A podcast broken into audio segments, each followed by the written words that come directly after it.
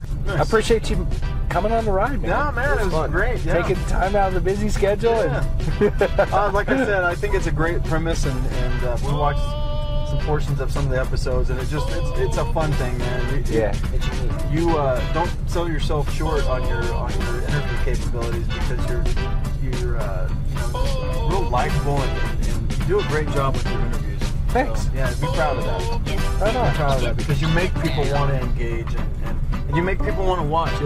Yeah. Awesome. Yeah. Cool. So yeah, we appreciate it, man. It was an honor to be on your show. Right on. Yeah. And good to meet you. It was good to meet yeah, you, too. I've seen you on a video, but I, yeah. There he is, live and in So- person. yeah.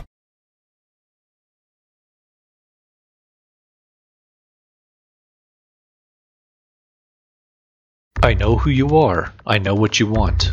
If you're looking for print and radio ads, I can tell you that's not what I do. But I do have a particular set of skills. Skills I have acquired over a very long career. Skills that make me a godsend for business owners like you.